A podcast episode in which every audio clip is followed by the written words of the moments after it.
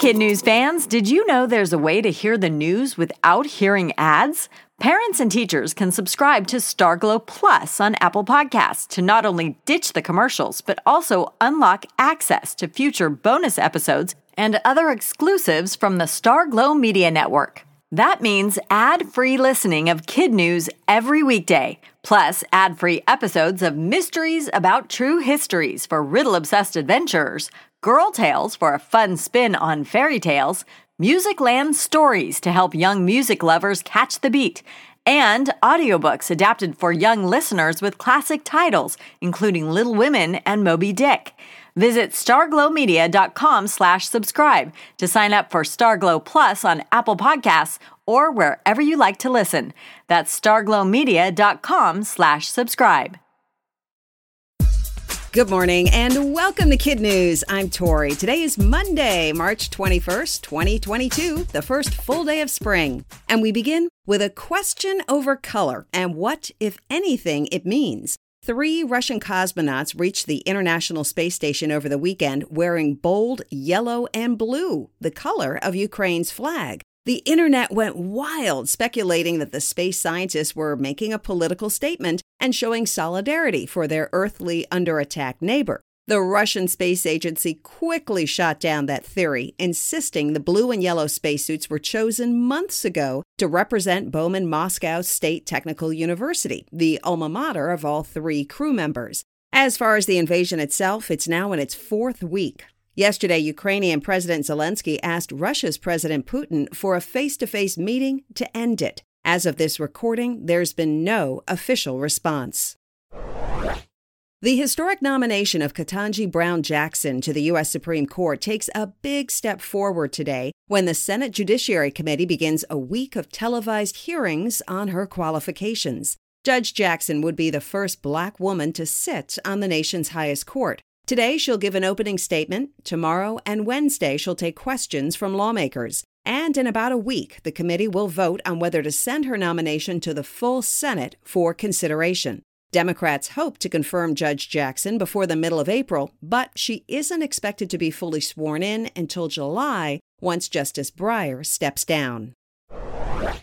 Last week, we told you about a wealthy Chicago businessman's first gasoline giveaway. Now he's gearing up to do it again, this time ponying up $1 million to fill the tanks of friends and strangers alike. In all, Willie Wilson plans to cover the cost at 50 locations this Thursday from 7 a.m. until all the money is spent. The last fill up freebie caused terrible traffic jams and even a few fender benders, and that could happen again. But so far, it's a go for this second giveaway with volunteers lined up to do the pumping. Mr. Wilson has urged the press, elected officials, and clergy to join in.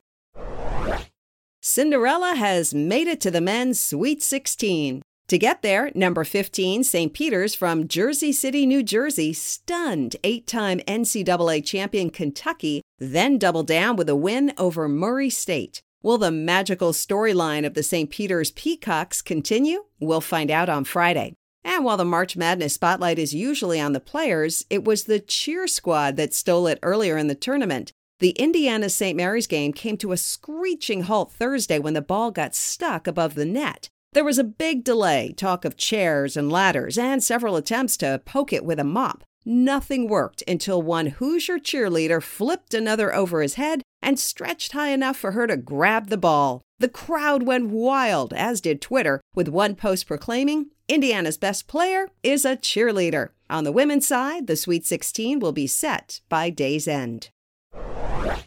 The World Happiness Report results are in, and for the fifth year in a row, Finland gets the win for happiest country. The overarching reason? It's balance and harmony. The runner up was Denmark, with Iceland rounding out the top three. The 146 countries involved in the study were judged on factors like the economy, citizens' freedom to make life choices, as well as their people's longevity, kindness, and generosity. The U.S. came in at number 16. In other KidNuz notes, Pete and Kanye are out and Dolly's back in. First to Pete Davidson, who is no longer flying to the edge of space with Blue Origin. This week's launch got pushed back by nine days, and for reasons unclear, the Saturday Night Live star is no longer on the passenger list. His nemesis, Kanye West, is also on the outs and won't be performing at the Grammys as planned, reportedly because of his recent concerning online activity, much of which was directed at Davidson. Dolly Parton, on the other hand, is back in the running for the Rock and Roll Hall of Fame. She asked to be pulled from consideration, saying she hadn't earned the right, but the hall politely declined because voting is underway and the organization is, quote, in awe of her talent. That's it for KidNuz. Now, today's KidNuz quiz. Ukrainian President Zelensky has asked Russia's president for what?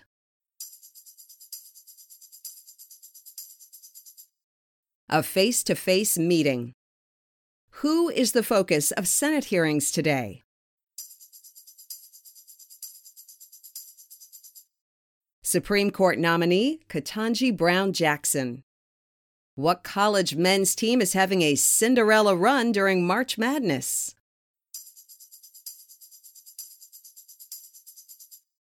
St. Peter's of Jersey City, New Jersey. What country won World's Happiest for the fifth straight year?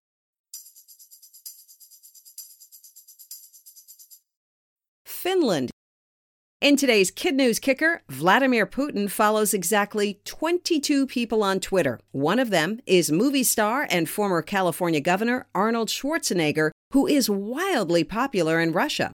The Terminator took advantage of his audience Friday to post a heartfelt nine minute video telling Russians their government is lying. With Russian subtitles, he called the invasion an illegal war and a human catastrophe and told Russian soldiers that their lives, limbs, and futures were being sacrificed.